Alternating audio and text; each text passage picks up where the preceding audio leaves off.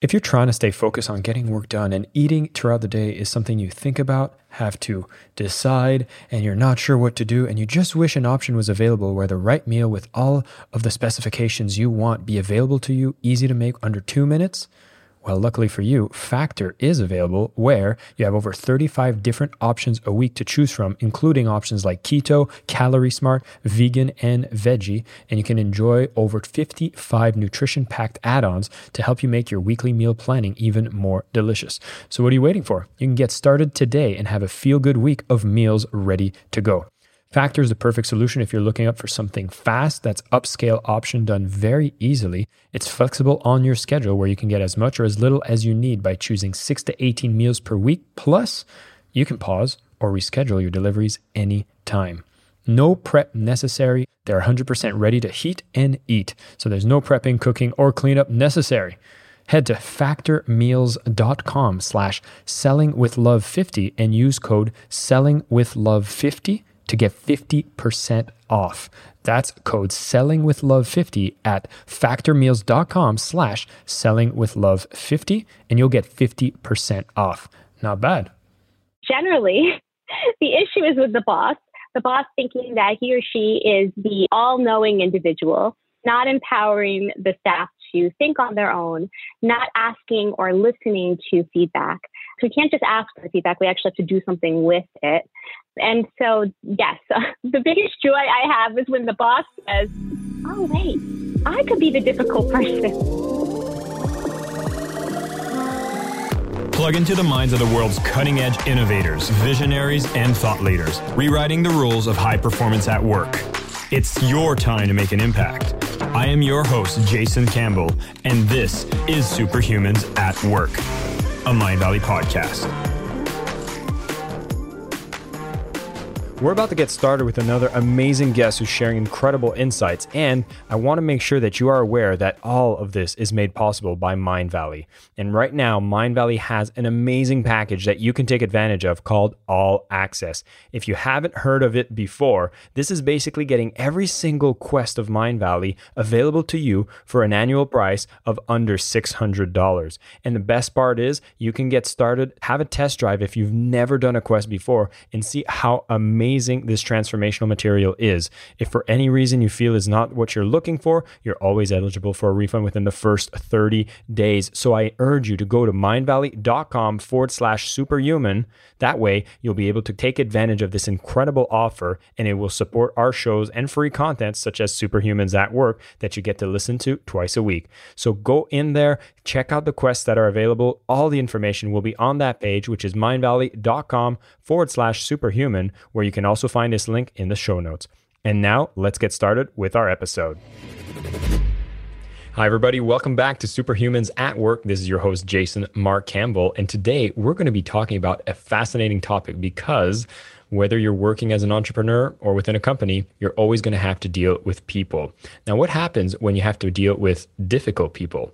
This is going to be the topic of today. And before I introduce the guest, remember if you enjoy this, be sure to subscribe to Superhumans at Work and leave a review if you've particularly had impact from the episode we covered today, as we're going to be bringing you two episodes of amazing interviews every single week. And we want to reach as many people as possible to be able to enjoy the same.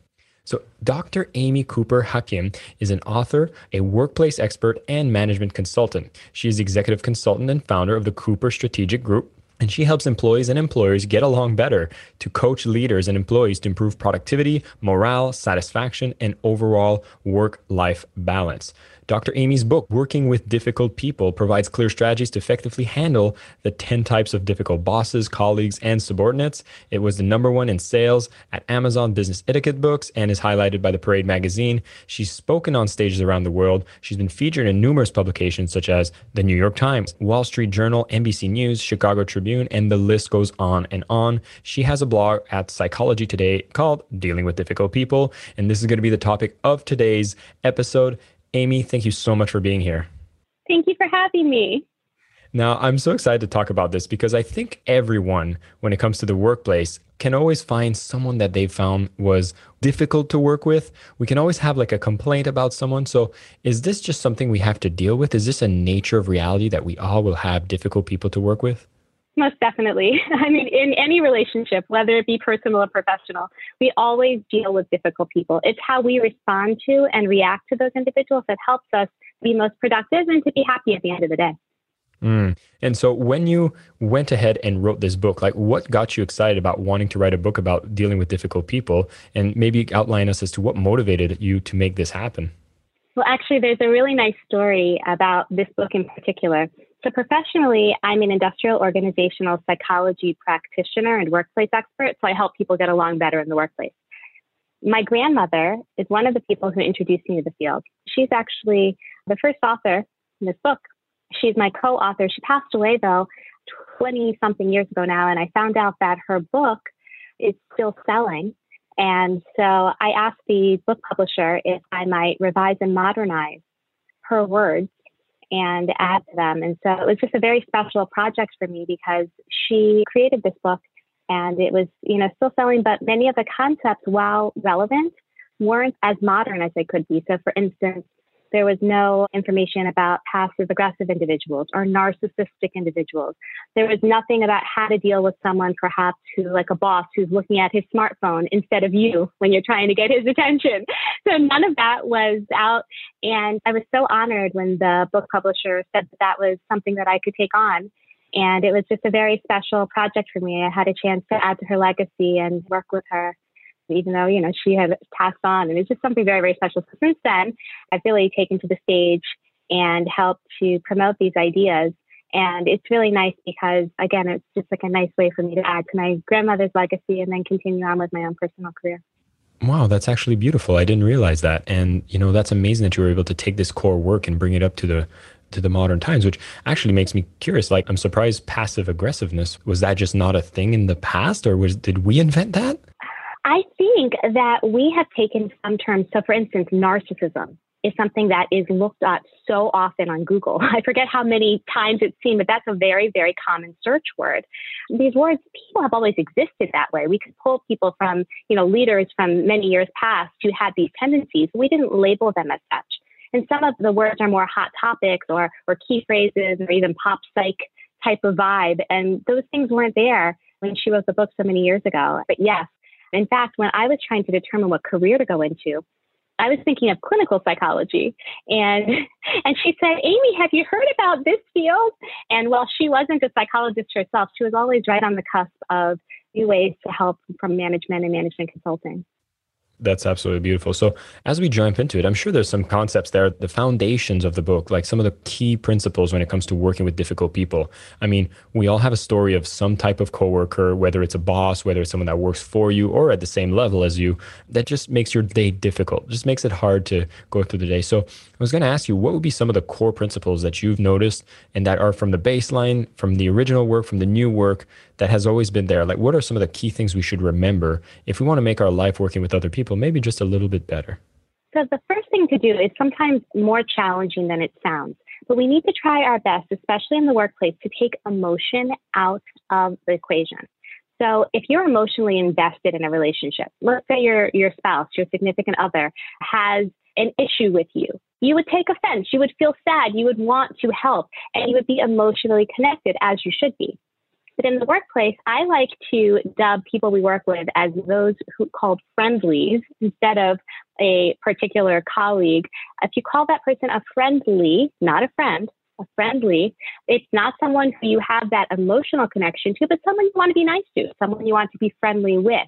And if you associate it that way, you can say, I want to make sure I treat that person with respect and that I act professionally, but I don't need to be emotionally invested in the same way as I would if I were dealing with a friend or a loved one. So, first things first is take emotion out of the equation. We can be much more pragmatic with the way that we react and respond to others. So we get what we want from them and they from us. So we have to look at it in that practical way. And it's very hard to do. When I coach people, I I get a phone call or a text. Oh, hey, Dr. Amy, guess what? I took emotion out. yes, because it's actually much more difficult than we think.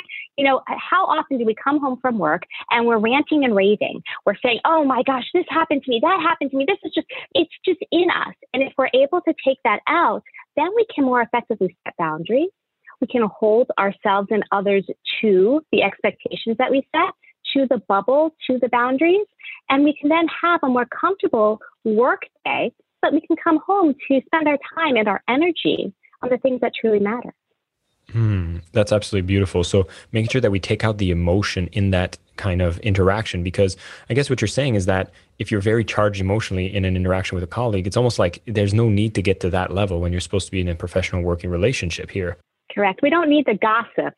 We don't need that gossip. We don't need that vibe of trying to get somebody. We're all there to get our job done so that we can go home after we've done it effectively. And when we have that attitude, then we are much more poised and we then present ourselves in a way that will help us to work better with those individuals. So when it comes to these difficult people that we have to deal with, like I'm assuming that there's a lot of differences based on how do I set boundaries, for example, if it's with a boss, like someone that can, you know, review my performance, or when it comes to motivating someone that's working for me or at the same level of me. So what are some of the key differences based on the hierarchy of the people you work with and how you handle them to be a little more easier to deal with? Sure. So we do have to recognize not just their personality type, but also who they are and their relationship to us. So if I tell a subordinate that he or she must behave a certain way or act a certain way or complete a certain task or else, then that has one effect. But if I deal with somebody who's difficult at the colleague level, he or she may not respect me. They may try to step on me or do something that could hurt me and my career. And even worse, if I'm dealing with a boss who is difficult, then I have to be very careful recognizing the hierarchy and recognizing my role in the organization and with that relationship. If we look at someone like, say, a narcissist, the narcissistic individual had those same qualities when he or she was at the low levels within an organization, when he or she was a colleague, he or she was at that, that managerial or supervisory level. However, the way that we react to and get what we want from that person has to change because we're not dealing with someone, it depends on their particular level. So if I'm dealing with my boss, I have to remember that if I really kick off my boss so much, then I may not have a job or I may have some type of disciplinary action. So that's not going to be as effective. We have to remember and focus our energy appropriately by taking into account the specific role and then what we need at the end of the day. So something regardless of individual role that I like to encourage my clients to say is, boss, in order for me to be most productive, I need. And if it's to a subordinate, you can flip it around. You can say, you know, Sally, in order for you be most productive, what do you need from me? So we can use language that opens the line, opens the pathway, so that people are then able to interact and have that dialogue. Sometimes we're afraid to share what we need, but we all have a certain end game. So the boss wants us to be productive. The employee wants to go home, wants to get his or her work done, and then go do the rest of whatever it is. So, oh, wait, you want to help me? Oh, yeah, sure. I'll tell you. Actually, it, it makes me uncomfortable when you hover over me all the time because I can't get my work done. Or I need some help because I don't understand this concept. But using the word need is very effective. That's a purposeful choice. Mm. I love that you use the word need so you can be very clear on like requesting what are the things that would support you and, and labeling it around the productivity as a common goal that everyone across the organization is actually striving for. I'd be curious to know, Amy, like what happens when companies hire you? Like, do they hire you at a point where there's like chaos in the organization? Like, is it employees that are like, we need you to come in and fix our boss or bosses that go and say, you need to fix my team? How does that dynamic usually play out? Generally it's the executives or the executive board. They find me and, and give me a call. It's actually a, a comical process and it happens pretty much every time. So let's say that we have, you know, the head of an organization calling and says, you know, oh, all of my top players are leaving. I don't understand why my top performers don't want to stay. I've got this great company. I've offered them all these perks and this money. I don't know why I can't hold on to them. Can you come in and see what's wrong? Well, generally, the issue is with the boss.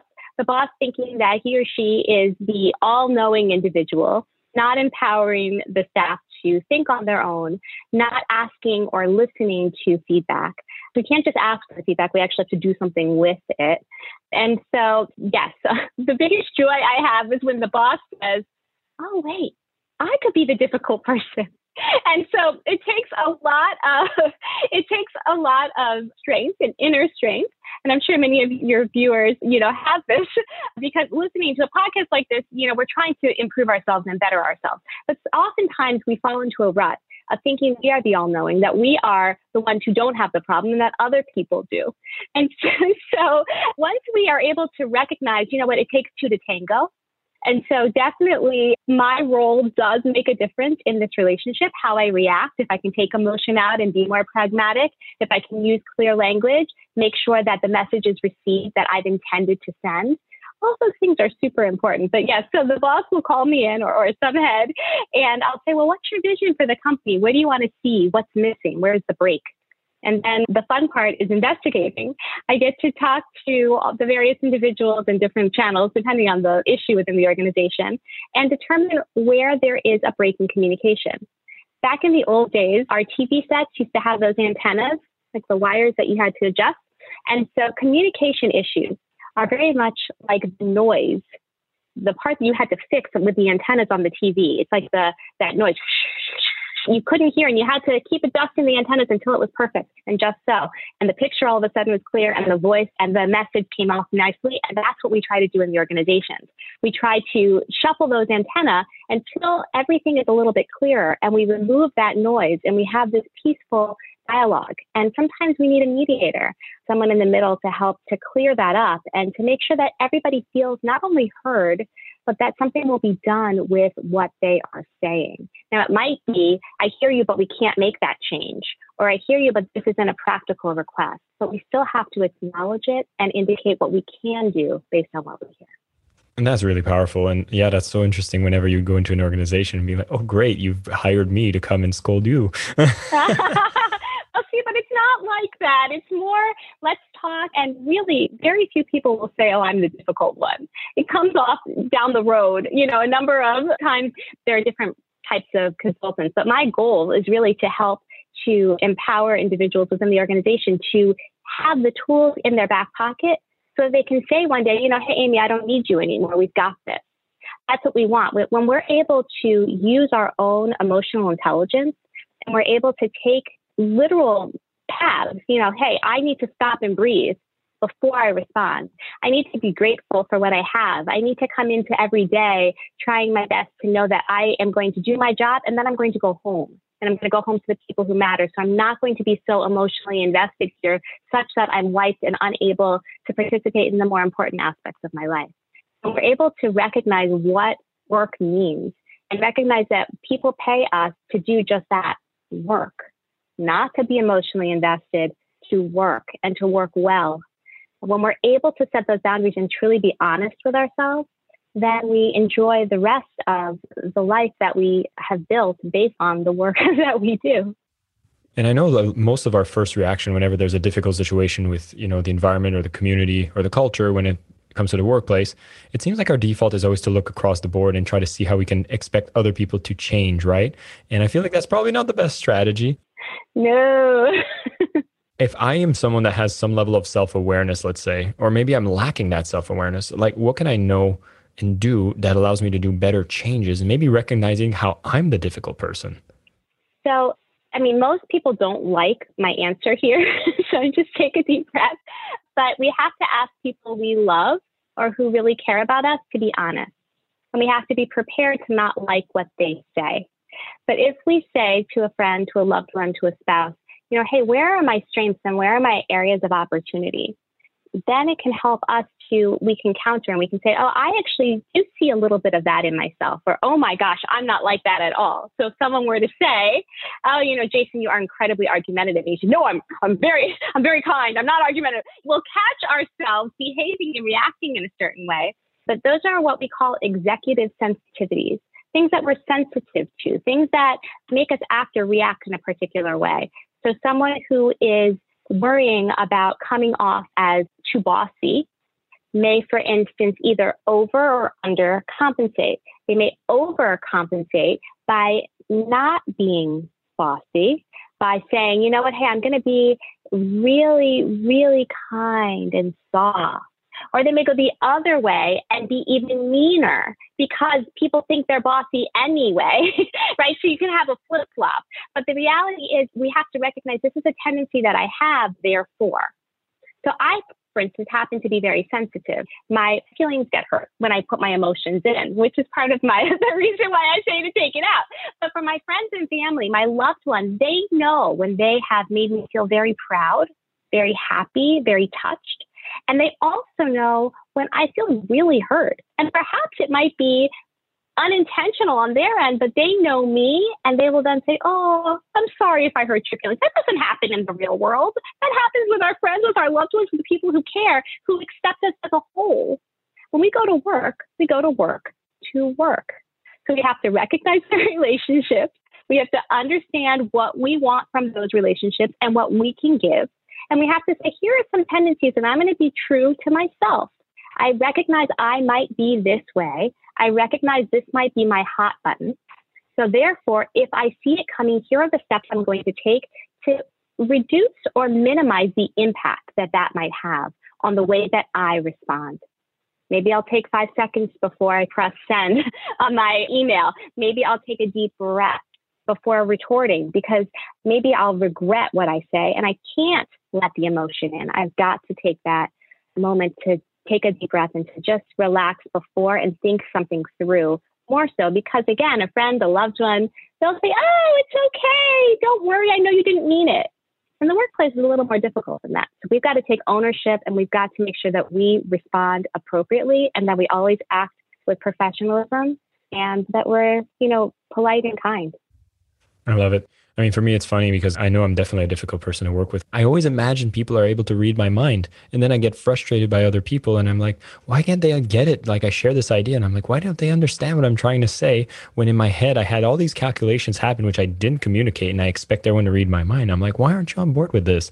And so getting that feedback was very necessary for me to be able to realize that that's something I did. And of course, bringing it back to myself, that being that, hey, this is the responsibility I need to take to be able to be more effective with my team. And again, I love how you mentioned that whenever you're aiming towards a common goal, such as being more productive or getting more things done, if everybody's on board with that, then everybody's going to be doing what they can to make sure that we're more aligned towards that goal, which kind of brings that exception to the cause. What if you have one of those coworkers that just like are lazy like and i have to speak you know i have a family member that works in an organization where they have this like very ineffective, kind of dragged along coworker. They're not a subordinate, so they can't boss them around. They're not a superior, which means you know, they're just a colleague, but all the work ends up on her plate. This person wastes a lot of time. She's not picking up her own slack. She's taking a lot of sick leaves, but then in the organization, there's just not a policy that's getting rid of this person. And so, how do we start being able to cope with the fact that you have to deal with someone so difficult like that?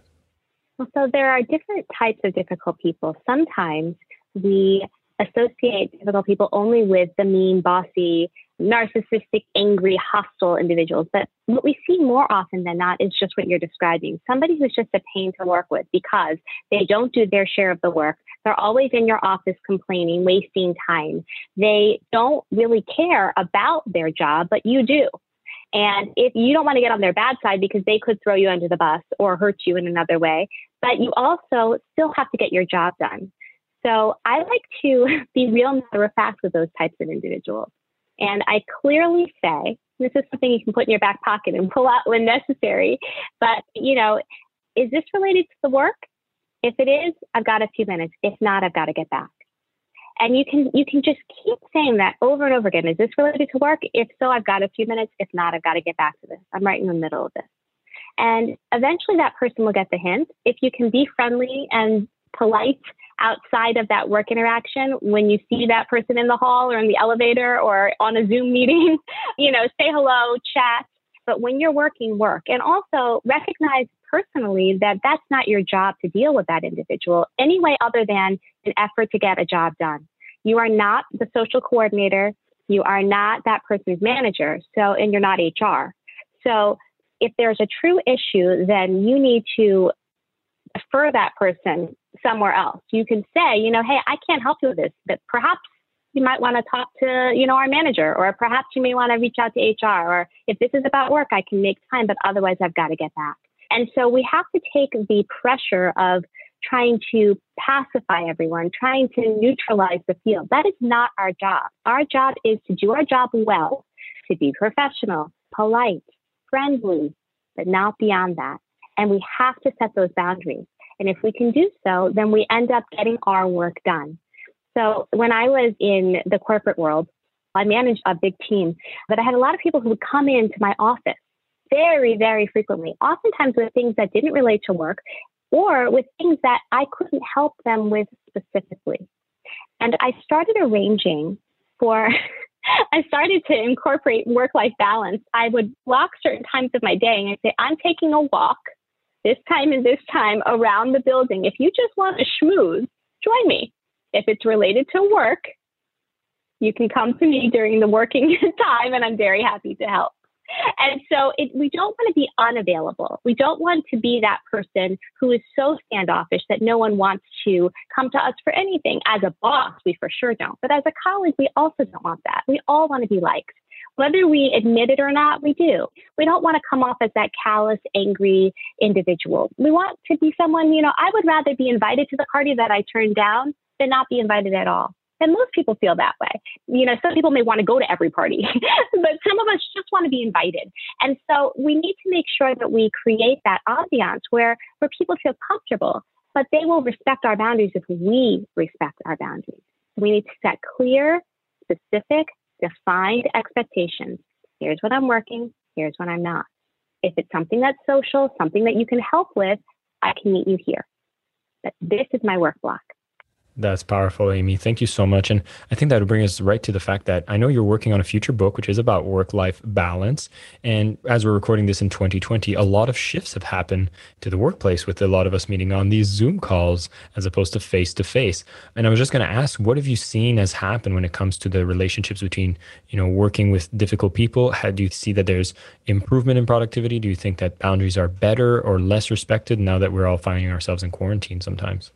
I feel that unfortunately the issue with boundaries and setting and holding ourselves to those boundaries has actually caused some major dissatisfaction with the work standpoint.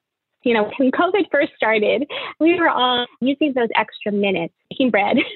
we were doing things that made us feel happy, taking extra elements of self care, time for ourselves, time for our friends, time for our loved ones.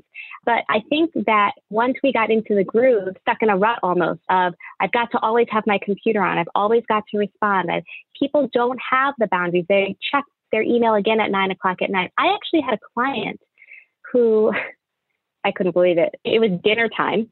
This person was actually in the office, came home, physically home, and her boss needed her. So emailed, didn't get an email response texted, didn't get a text response, called, didn't get a call response. The woman was sitting at dinner. She knew nothing was urgent. She actually got a FaceTime call from her boss at dinner. This is what we've come to. Now, think about 50 years ago. It used to be you go to work, you do your job really, really well, you work hard, you come home, you stick your briefcase at the front entrance of the door, and you're done with work until you pick that briefcase up the next morning to go to the office. We don't have that in general, but we especially don't have that with COVID. So we have to then force ourselves to turn off our systems, force ourselves not to check the email. And if you're concerned, then you can set an out of office. If you send me a message between this hour and this hour, I'll be sure to respond by. Office hours are, I'll be sure to respond by. Now, in certain industries, we have to be available. That's not acceptable. If we're on our own, solo practitioners, we're sort of stuck. But even so, we could set, if this is urgent, I actually was pretty impressed. I received an interview request from someone and I responded back and got this out of office that said, in order to be most efficient, I will not be responding to any emails until. And I thought, hey, I mean, that's a pretty bold, and that doesn't work in most situations, right? But however, you can do that in your industry. And if you can pair up with someone, if there are multiple people within your organization, and you can share and, you know, have an on duty and an off duty type of a thing so that you have the opportunity to relax. You know, none of us can work so hard for so long without taking a break, without burning out. Now, if we have a short term goal, I'm going to bust my butt for two weeks, three months because I have this huge deliverable because I need to, yes, great, congratulations. But after that point, you must take a breather. And so when we get into a regular cycle and a regular routine, that schedule has to not only include time for work, it has to also include time for relaxation, time for self care, time to be with friends, family, loved ones. And those appointments need to be just as important as the appointments that we have for work. I love it. Dr. Amy Cooper Hakim, thank you so much for coming on the show and sharing this incredible wisdom. For those of you who are listening, be sure to have a look at Working with Difficult People. This book actually outlines all the basic stereotypes of people that you might find difficult to work with and how are the different ways that you can deal with them, how you can take care of your own ways of managing your emotions, setting your proper boundaries, and really showing up fully in the workplace. I love this episode where we've talked about a few of the strategies that you can use. And I particularly love how, whenever you're communicating, for example, with a superior, always communicate that in order to be more productive, what I need is. And two common things here is one, being that everybody has a common goal of being more productive. And second, when you speak of needs, you can start having very clear communication on what are the things that will facilitate you being able to reach that goal. And that'll be able to have great communication that it won't be as confrontational as just simply making that demand. Communication is that frequency that needs to be tuned in perfectly, or at least as best as you can, so that people can understand each other best because we're all good people at the end of the day that are trying their best. And if we're finding ourselves having difficulties with people, often there is a communication barrier that can be overcome. And again, if you're working with a subordinate, you can use the opposite of the strategy that was just said is that in order to make you more productive, tell me what you need. And that way, that person also says, hey, maybe I'm trying to get more things done so I can go home earlier. Boundaries has been a word that we use throughout the interviews, and is so important. We've talked about this on multiple episodes on Superhumans at Work, but how do you become clear on defining what those are for you, especially in the times of COVID? Because just because you're at your home and the computer is nearby doesn't mean you should be checking emails at 9 p.m. at night. You should really have an off time so that you can recharge and really show up fully in the workplace the next time you are there. We'll put some links to more of the work from Amy Cooper Hakim, as well as the fact that she is putting together a new book as well, which is going to be about work life balance, a very important topic today. Thank you, Amy, for coming in today and sharing all this amazing insights. And for everybody listening, thanks for tuning in. Thanks again for tuning in to Superhumans at Work, which is always brought to you by Mindvalley. Know that All Access is our greatest offer where all of amazing quests in every area of your life are made available for you for under $2 a day. Simply go to mindvalley.com forward slash superhuman, and then you'll get a chance to uncover all of the available journeys that you can go through to improve every single area of your life. Mindvalley.com forward slash superhuman is where you'll get all the information and you'll get to see what it's like to be part of a tribe of people looking to always improve and do the best possible in the world by starting with themselves. Thanks so much for tuning in, and until next time, stay superhuman. My name is Jason Campbell, and this is Superhumans at Work, a Mindvalley podcast.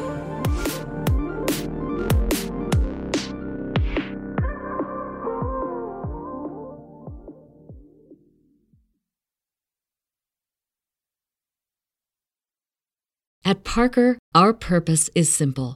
We want to make the world a better place by working more efficiently, by using more sustainable practices, by developing better technologies. We keep moving forward.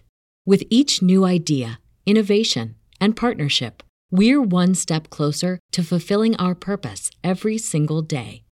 To find out more, visit parker.com/purpose. Parker, engineering your success.